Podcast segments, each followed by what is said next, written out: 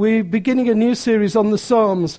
What I can promise you is that uh, we're not going to uh, go through all one hundred fifty, um, unless you want to. Uh, but we're going to start at the very beginning. So um, if you've got a Bible, can you turn to Psalm one? And uh, we will read the the whole psalm. Uh, blessed is the man who walks not in the counsel of the wicked, nor stands in the way of sinners, nor sits in the seat of scoffers, but his delight is in the law of the Lord, and on his law he meditates day and night. He is like a tree planted by streams of water that yields its fruit in its season, and its leaf does not wither. In all that he does, he prospers. The wicked are not so. They are like chaff, and the wind drives away. Therefore the wicked will not stand in the judgment, nor sinners in the congregation of the righteous. For the Lord knows the way of the righteous, but the way of the wicked uh, is uh, will perish. Um, what I would like to do Uh, is explain a little bit of where this series is going and why it matters that we look at the Psalms uh, with three uh, observations um, about just the Psalms in general. Then uh, I'd like to sort of have a little poke around uh, in Psalm one to see whether there's anything there that we can pick up. And then I'd tr- like to try and illustrate uh, the way uh, in which this Psalm points Uh, towards Jesus, which has been a little bit of a theological debate amongst the leadership team, but you can ask Phil Harmon about that at another stage. And uh, it's not why Steve has gone away for this weekend either. Uh, he's just uh, uh, romancing his wife. Uh, so you're all right with that one, just before you ask. Uh, so firstly, I'd like to suggest that the Psalms are instructive about God and about man, and about the lives that we lead. When we read the Psalms, we are meant to learn things about God, and we are meant to see human nature in its rawness. That's the idea of it, and about how people live with all sorts of different things. We could have actually uh, written a psalm this week called the Psalm of Lewis and Kate. That could have been it. We could have gone through the week and we could have put it together, and, and that would have been there, and we would have read it. That has been our, could have been our a psalm. We could have re- written another psalm. Psalm two could have been uh, could have been Fleur's salsa party and everybody failing. I mean, I still am amazed that without standing next to my daughter who was dancing with somebody else, that she managed to tread on my toe. We... You could have found that in Psalm two, as, as it were. That's what they are all about. But some poetry actually makes no claim to instruct the mind, but the Psalms are there to instruct us. And one of the pointers of this is, is, uh, is the use made by the Psalms in the New Testament. So Matthew twenty-two and verse forty-four is a, is a use of that psalm. And, more, and uh, Psalm one also introduces us to the book of the Psalms. The, the book begins, I would like to suggest, in, in verse two, where Psalm, the psalmist says this: "But his delight is in the law of the Lord, and on his law he meditates day and night." Now bear with me, the word for law is Torah. And the general meaning for Torah is instruction. In other words, we are going to cover the whole range of God's instructions to us. What does he want to say? How does he want to instruct us? What does he want to speak into? That's what the Psalms does. So the entire book of Psalms is introduced by a call to meditate on God's instruction. Listen to what God has to say, is what the psalmist begins by saying. Then if you add to that the way the book of Psalms is, is structured, it's divided into five books that begin with Psalm one, Psalm forty-two, Psalm seventy-three, Psalm ninety and Psalm one hundred seven.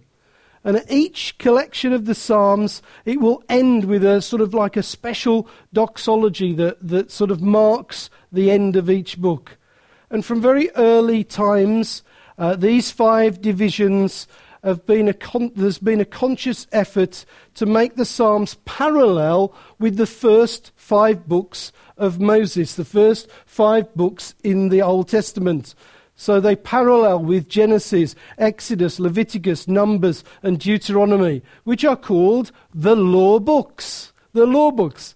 So when Psalm one introduces the five books uh, in the Psalter by saying that the righteous person meditates on the law of the Lord day and night, it probably means that these five books uh, of the Psalms, not just the five books of Moses, are the law of the Lord.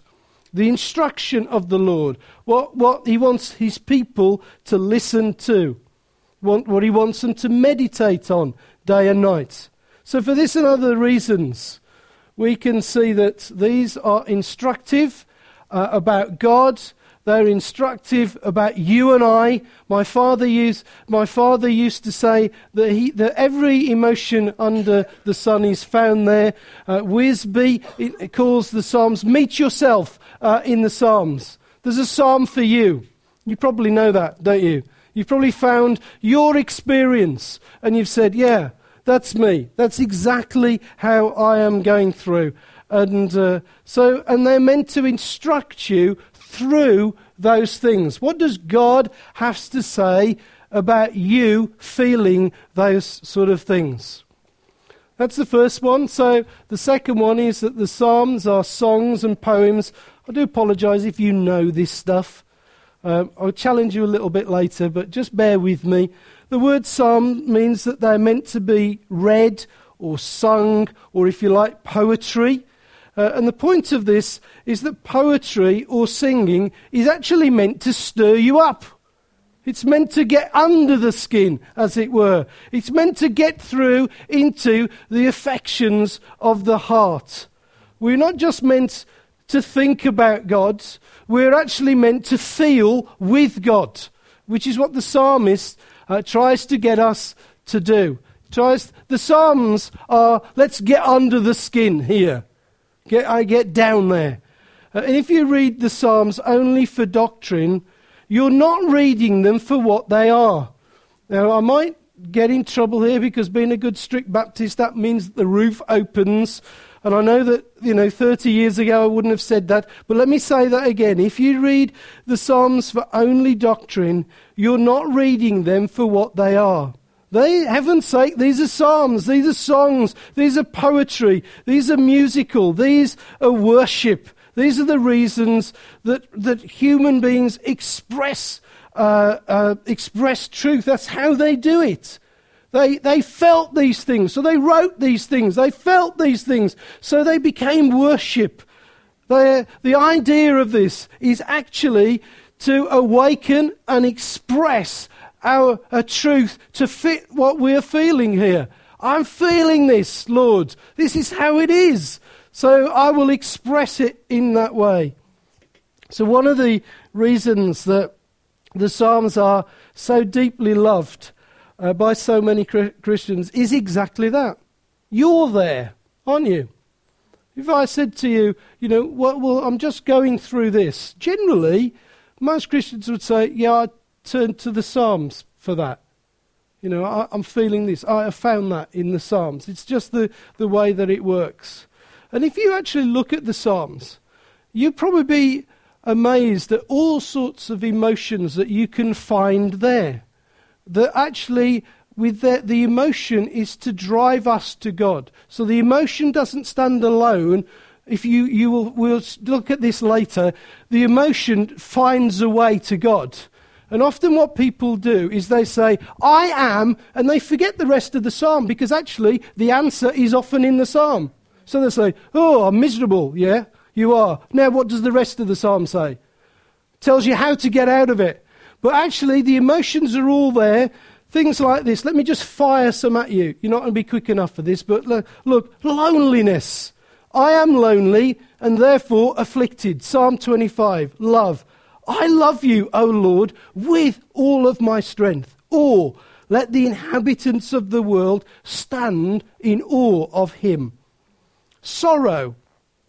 What, a, what an incredible... Im- my life is spent with sorrow.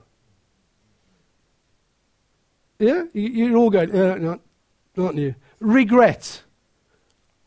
I am sorry for my sin. Contrition. You know this one. A broken and contrite heart, O God, you will not despise. Psalm fifty-one. Discouragement. Why are you cast down, O my soul? Why are you in turmoil within me? Psalm forty-two. Shame. Shame has covered my face. forty-four. Exaltation. In your salvation, how greatly he exalts. That's something, that's a psalm looking, look at that. That's incredible. Marveling. Marveling. This is the Lord's doing, and it is marvellous in our eyes. That's something. Joy. You have put more joy in my heart than they have when their grain and wine abound. What a wonderful statement, Psalm four. Gladness. I will be glad and exalt you. Fear. Serve the Lord with fear. Angry. Be angry, but do not sin. Grief. Grief. This is this is Kate and Lewis. Grief. My eyes waste away because of grief. That's a that's an emotion, isn't it? Desire. O Lord, you hear the desire of the afflicted. Hope. Let your steadfast love, O Lord, be upon us, even when we hope in you. Broken-heartedness. The Lord is near to the broken-hearted. Gratitude. I will thank you in the company of a great congregation. Zeal. Zeal for your house. Zeal for your house has consumed me. Pain. I am afflicted and in pain. Confidence. Though wars arise against me, yet I will be confident. Now you realise that you're all Christian schizophrenics. They're all there, aren't they? But actually, more explicitly than in any other book in the Bible, the, the Psalms are designed and to awaken, but also to shape our emotions. They're the, they're the opener and they're the lid. That's what they're there to do. They open you, so some of you need to be opened.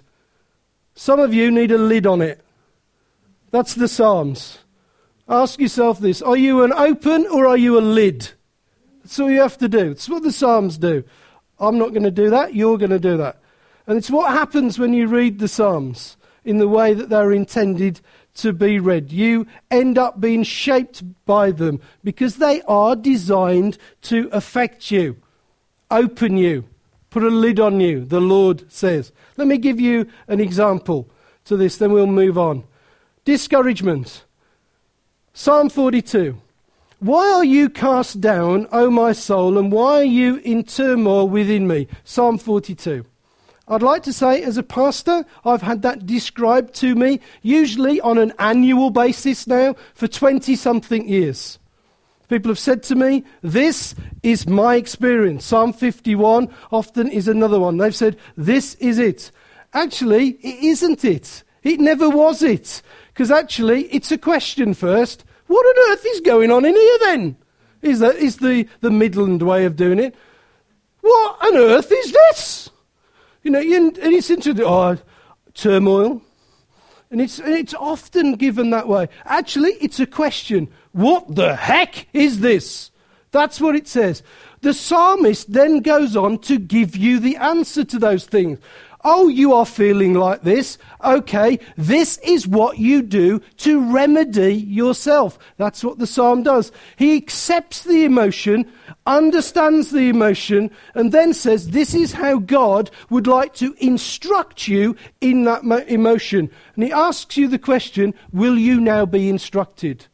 even in your anxiety and your cast downness and your turmoil, because he says this. Firstly, go to the house of God. Go. Well, I don't feel like it. Will you be instructed by the Lord? Go. Oh, no. Gotta go. Yes, you've got to go. Because this is how the Lord's going to help you. Go to the house of God. What's the other one? Hope. Get hope in you. Start reading about hope. Start worshipping about hope. Start rejoicing about hope. Start thinking about hope. Stop thinking about despair. Think about hope. Get hope in you. Argue, as it were. Why are you cast down? Okay, hope's coming. Argue hope into you. Secondly, thirdly, fourthly, ninthly, sing. Sing. Sing. I sat with Kate Nokocha in a bed yesterday with all sorts of doctors in strange clothes. They look like aliens, doctors, when they dress up. They look like they've gone to bed. Where's the white coat gone that used to be on emergency ten? Was it emergency ward ten? They don't do that now. They wear flip-flops. What is flip-flops? They're not on holiday. They don't work. So I said to, I said to Kate, Kate, what do you do that encourages you in the Lord? Whispered it in her ear, and she said, I sing. So when I came a little bit later, um, I, when I came a little bit later, we went back again, and she's lying in bed, and she's singing. She's singing. She's singing in the midst of grief and sorrow. And the midwife going, she's been singing for hours. She heard the instruction of the Lord and she was beginning to sing truths into her mind. Sing, folks. Go round the house. Just shout a bit and sing. What does the psalmist then go on and say? It says, remember. Make a list, remember, these are all the things that God has done. Keep going back to them and say, no, these are the things. And then it says thirst. If you do these things, Psalm four, by the time you get to the end, what does the psalmist say? Because they're instructions from the Lord, because the Holy Spirit is with us, you will come through. You will come through. Okay, thirdly, you know this one. We'll do this one quickly. The Psalms are inspired by God. They're not merely the word of man, but also the word of God. What that means is that God guided and writ and wrote and arranged them so that they could teach us, so that God could teach us through these people. And one of the reasons that we need to believe that is that Jesus used them. Jesus used them to instruct people. Mark uh, twelve thirty-six, Jesus quotes Psalm one hundred and one hundred ten. Later on, John ten thirty-five, he quotes Psalm eighty-two. And then he says, then he, he quotes that in context. And he says about Psalm eighty-two, Scripture cannot be broken. John thirteen eighteen, he says, uh, uh, sorry, he, quote, he quotes Psalm forty-one nine, uh, nineteen, nine, sorry, and says, Scripture will be fulfilled. So Jesus has implicit faith in the reliability of the Psalms. So if Jesus has faith in them, please do. He obviously thinks that they work for the audience. They are there. So therefore, when we're, we're reading and singing uh, uh, psalms and that sort of stuff, we're, we, we're being shaped by God. God's getting hold of us when we get hold of them. I just want to share something with you, and, and that is based on the last series, but I've just we just put that in.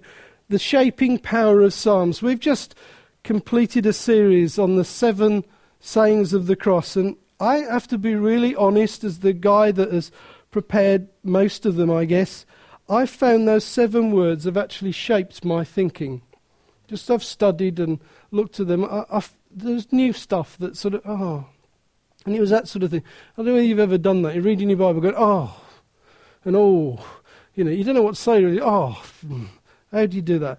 Uh, it affected my life, affected my thinking. I know sometimes that I go to pastors' meetings. I mean, you've heard me say this before, and I, and, and I, I look and I think, why do you want to move off the cross? You know, they want to get on, they want to do stuff, and I keep, keep thinking, it's the cross. Why do you want to do that? It's, and it's just that has affected me. But but I realised that actually, if you ask the questions, ask one of the questions, what were the first Christians shaped by? One of the answers would be the Psalms. The Psalms. The book was the most often uh, Old Testament quoted book in the New Testament. It was actually their worship book. It was their poetry book. It was their meditation book uh, of the church. And alongside the teachings uh, of the apostles and the teachings of Jesus, the Psalms were as a book that shaped the early church. And I just think, well, if that helped to shape the early church in, in, the, in the way that it shaped it in the book of Acts, boy, do, do you not want some shaping like that? I will have some of that shaping, because, and that's what I'd like it to do for us. I would like to, to jumpstart, as it were, that use of the Psalms for some. I'd like to try and see whether we can deepen and advance it for others. I believe that as we look into this book, we should aim to see God-centered, Jesus-exalting, Psalm-saturated thinking and feeling in our church. I believe this kind of think- thinking, according to the Acts of the Apostles, can only bear great fruit that helps us to care for people and, and that honours Jesus. So let's start, let's get into the psalm very briefly. Probably think, oh, he's gone on, really? I'll just go on anyway if you're a visitor. Don't, don't worry, just go on. Um, as we turn to Psalm one, we're going to just confirm a lot of what the overview of the Psalms does. But the trouble is with this psalm is that it's worthy of three sermons. And that's the problem. Which bit do I do? So I'm just going to do two bits um, and then and then try and point you to Jesus if I can. So here's, here's bit one. Bit one is this. Why does the psalmist begin in the way that he does? Why does the psalmist begin? Blessed is the man who walks not in the counsel of the wicked, nor stands in the way of sinners, nor seats, sits, seats in the seat of coffers, seats in the seat of scoffers. Why don't? Why doesn't the psalmist just say this? Don't be wicked, don't sin, and don't scoff. Full stop. Why draw attention to the sinner, the wicked, and the scoffer? Why focus on why we look for influence? Why stick a sign that says don't touch wet paint? That sort of thing. Don't be influenced by the wicked. Don't be influenced by the sinner. Don't be influenced by the scoffer. Ooh, why? It's that sort of thing, isn't it? We we just... We, have you ever said to the kids, you know, where you ever, you ever said, Mommy and Daddy are just having a glass of wine. It's really nice. And then you leave it on the side. And then you leave the room. It's that sort of thing, isn't it? It's that sort of feeling. The reason is that the contrast he wants to draw is not wickedness versus righteousness. The contrast that he wants to draw is being influenced from one place versus being influenced from another place. Being shaped in one way versus being shaped in another. By being shaped in our thinking and our feeling by the wicked, the sinner, the scoffer, versus being shaped by the law of the Lord, the instruction of the Lord found in the Psalms. So my question is this, and I'm going to fire this out and ask you this, and if it hits you hard, then so be it. Who influences you? Who influences you? What influences you? How do you make your... De- How are the decisions that you have made? Teenagers, twenties, seventies. Who influences you?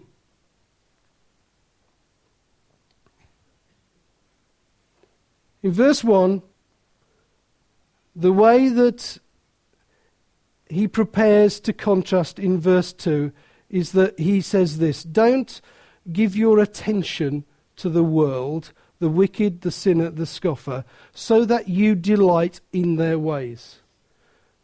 Don't, don't do that, because you will end up delighting in it. I know you're going to squirm, some of you, but it's okay. You're going to have to squirm. But his delight is in the law of the Lord, and on the law he meditates day and night. Let's just put this out straight. Nobody walks in the way of the wicked out of obligation. Oh, I must be wicked. They don't do that. Nobody stands in the way of sinners out of duty. It is my si- my God give my you know my parental duty to sin. They don't do that. I said the, I said the wrong word nearly. And nobody sits in the seats of scoffers out of responsibility. I have a huge responsibility to sit and with these sort of people. That is absolute poppycock. We walk and we stand and we sit there because actually we want to. We want to. Nobody told you to. You want to sit there. And you want to sit there because you've been watching them so intently that what they now do is very attractive to you. You went there, you sat there, you listened to them, and now you delight, as it were, in them. That's the way that the psalmist speaks here. If you like, if you want to use the psalmist's word, we have gone and we've sat with the wicked and the sinful and the scoffers, and we've meditated not on the Lord, but on them. That's whom we have meditated on. We've, med- we've looked at it, we thought, this is worth giving further consideration to. I will stay here for a little while. So you start looking at the stuff that the world produces, and you look at it and you think about it so much that you think, I like this. This is good stuff. And so then you walk and you stand in the sit in their council, and you put yourself in a place that no one else did apart from you. No one else did apart from you.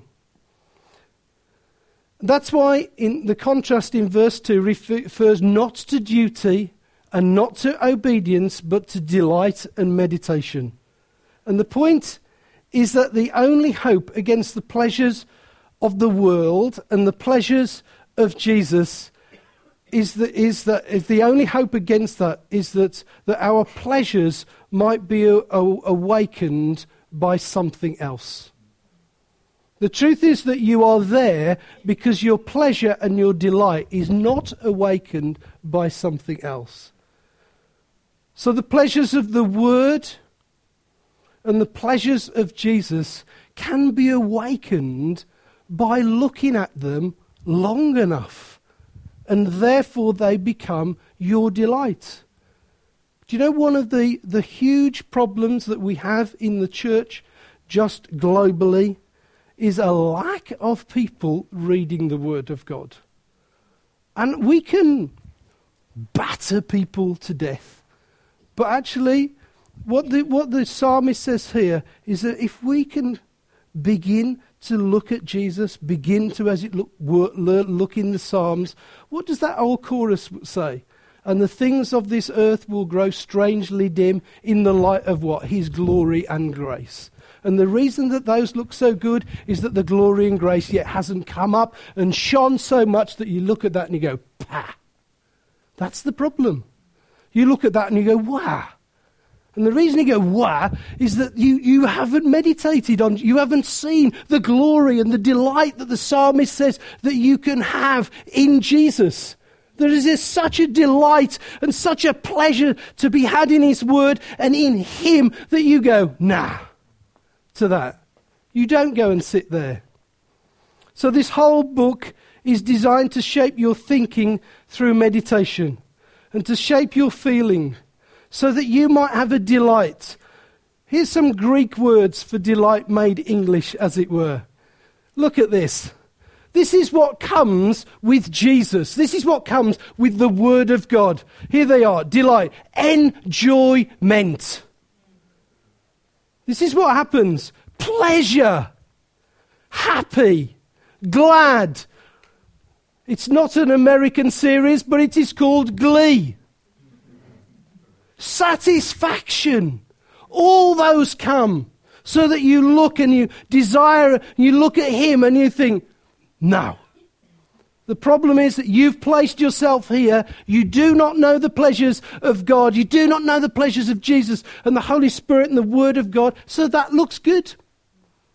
Choose this day whom you will serve.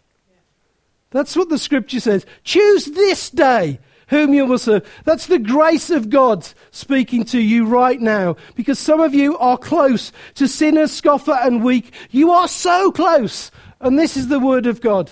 Choose this day whom you will serve. There is a pleasure out there that is greater than any pleasure the world can offer. It is wonderful. So, secondly, why does verse three read like it does? Why does it say, when you meditate on God, why, sorry, why doesn't it say, and when you meditate on God's instruction in the Psalms, and you delight in what you see, then you will not act wickedly, and you will not act sin- sinfully, and you will not scoff. That would have worked out quite well, wouldn't it? It would have rounded things off. The answer is, back to what we've just been talking about. The answer is that the psalmist wants to see that our life is to be like a tree bearing fruit, not a labourer or a person occasionally picking fruit. That's not where we... It's one, one picks either for work or hungry. I need to do this now. Or, you know, that sort of thing. The other is to do with design and purpose.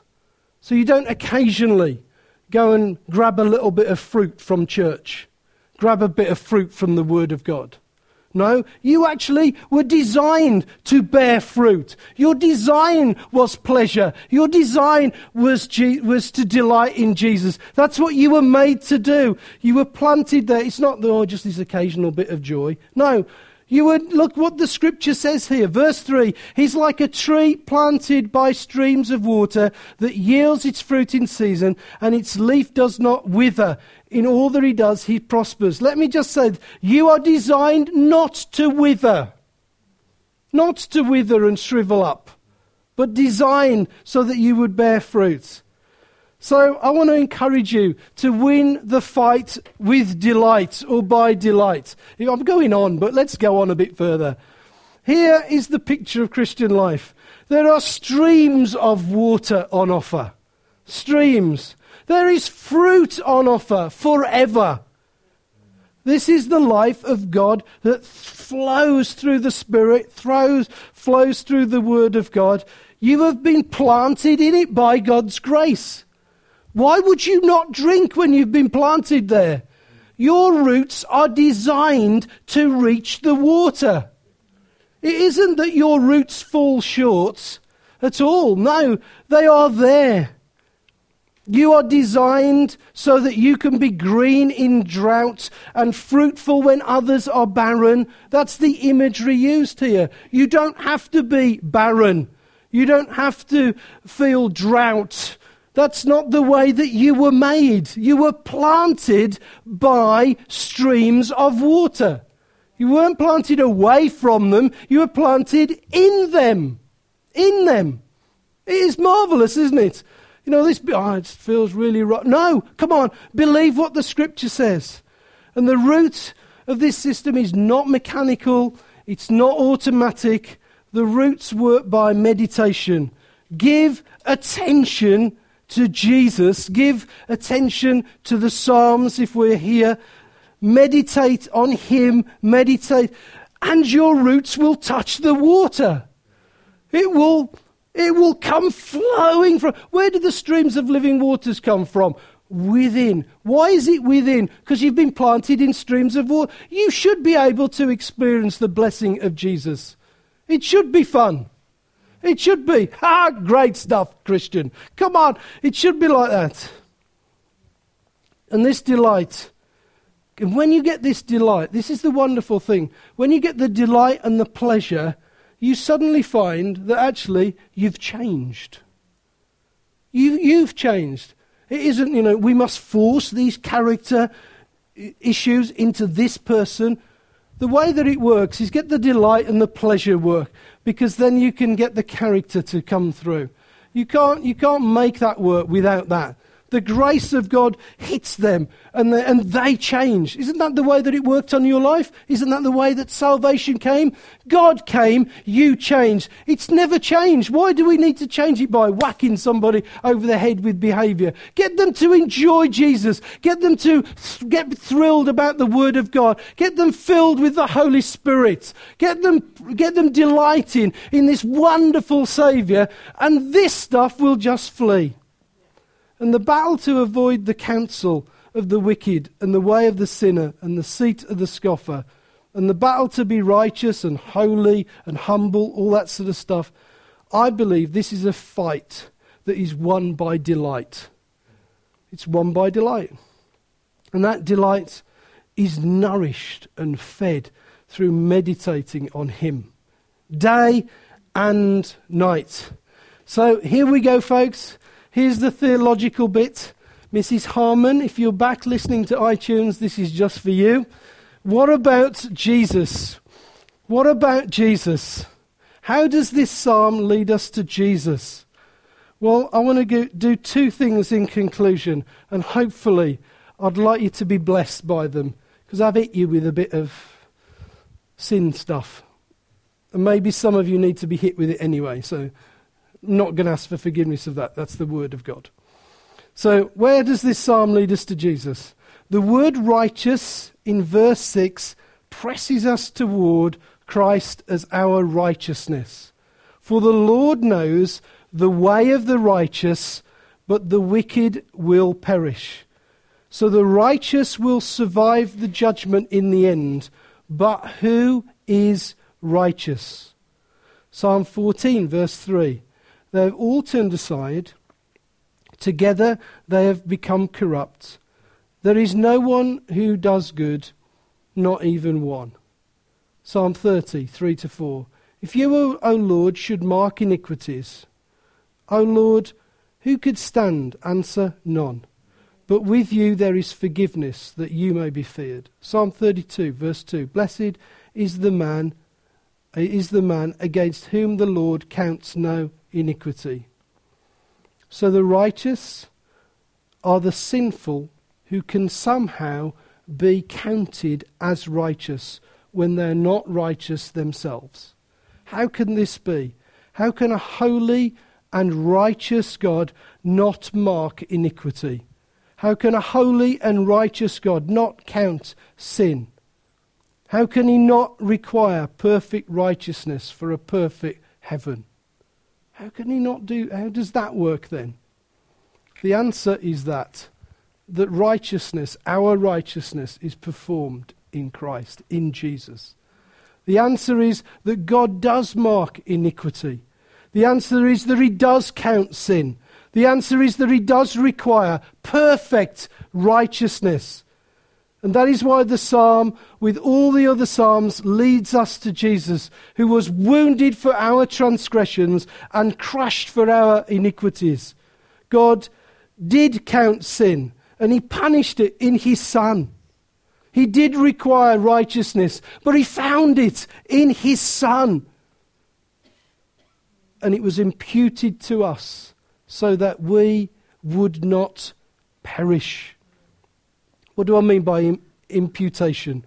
I, I'm referring to the act which God counts sinners to be righteous through faith in Christ on the, on the basis of Jesus' perfect sacrifice, His blood, His righteousness. First Peter three, verse eighteen, for Christ also suffered once for all sins, the righteous for who? The unrighteous, that He might bring us to God. This gospel truth is part of the living water that causes delight. This is it. This is how it works.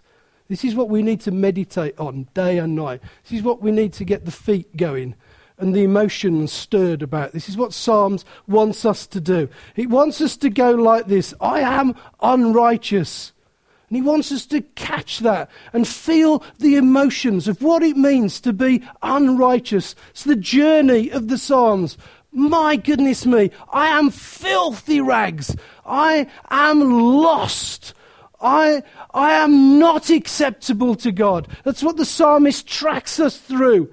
And then he brings us to this one conclusion. And the conclusion is, therefore, I will perish. It's awful. Absolutely awful. And then you, the psalmist says, no, come on, what emotions connect with that? I will die. I am all, all of that stuff comes through. Then the psalmist moves us along. But because of Jesus, I am righteous. Therefore, I will live. And then the idea is that the psalmist says, now what does that feel like? And it feels like sort of, oh, does it not? And the problem is that the psalmist puts it there so that you might go, wow! And if you are not going, what? Then this is what the psalmist says, understand your righteousness. You should go here and be in angst, and go here and be in delight. Who? Because of Jesus. That's the journey of the Psalms. So, just for the theologically minded, I read a commentary from a blog by a guy called Goldsworthy. I read so much of the blog, I got confused. I went in of, I went into understanding and out the other side into that. I don't know whether you've ever done this, where you're reading something and you just find that you're staring. So, I thought I would just give you four lines of the blog. This is what Goldsworthy in his commentary on Psalm one says. In the final analysis of the righteous, Torah-orientated person who is the object of God's care and, per- and preservation is a foreshadowing of the righteous man for us, Jesus Christ. We need to make that connection because the Psalms typically speak of the ideal that in our experience is unattainable apart from experience of being justified in Christ. So that's it, folks. You should feel grim. You should feel bursting with happiness. It's what the Psalms wants us to do. And because now we are justified. Not only that, we are blessed. Finally, finally, finally, the blessed man. Bear with me, another complicated thing, but we get there in the end. Blessed is the man who does not, who does, who walks in the counsel of the it's um. So I can't, not only can't read blogs, I can't read my own writing. Blessed is the man who walks not in the counsel of the wicked, nor stands in the way of sinners, nor sits in the seat of scoffers. Quote, Phil Harmon. Literally speaking, there is only one person who can thoroughly fulfill Psalm one. Put phone down. Thanks for that, Phil.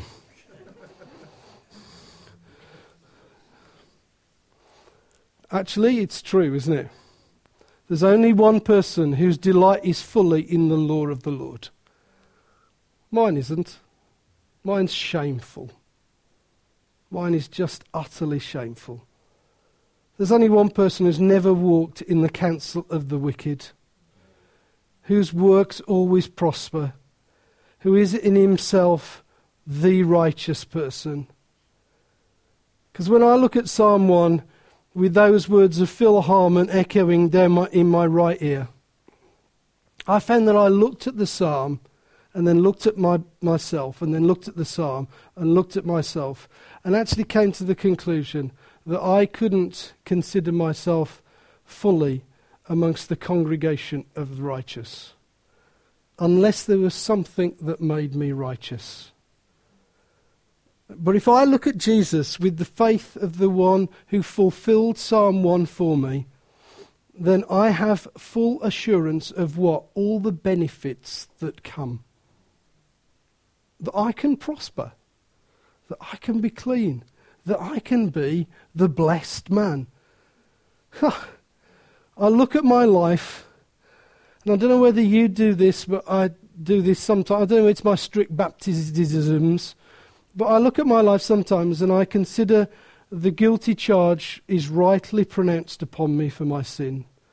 I realise that I have no claim to be the blessed man of Psalm one. And then I see the one who in Psalm one fulfills it all, the blessed man Jesus, who loved his God with all his heart, with all his soul, with all his mind, with all his strength. And at the cross, the guilt due to me for violating God's law, for not delighting it, it all fell upon him. He was punished in my place. He became a curse. So what? So that I could become a blessing. So that I can have blessing. I can have blessing. The blessed man, Jesus, made me a blessed man so that I can dwell in the house of the Lord forever. Blessings, you know, Ephesians chapter one, blessings are ours because of the blessed man. He's the blessed man, I am in him, I am blessed, therefore I will dwell in the house of the Lord forever. Amen.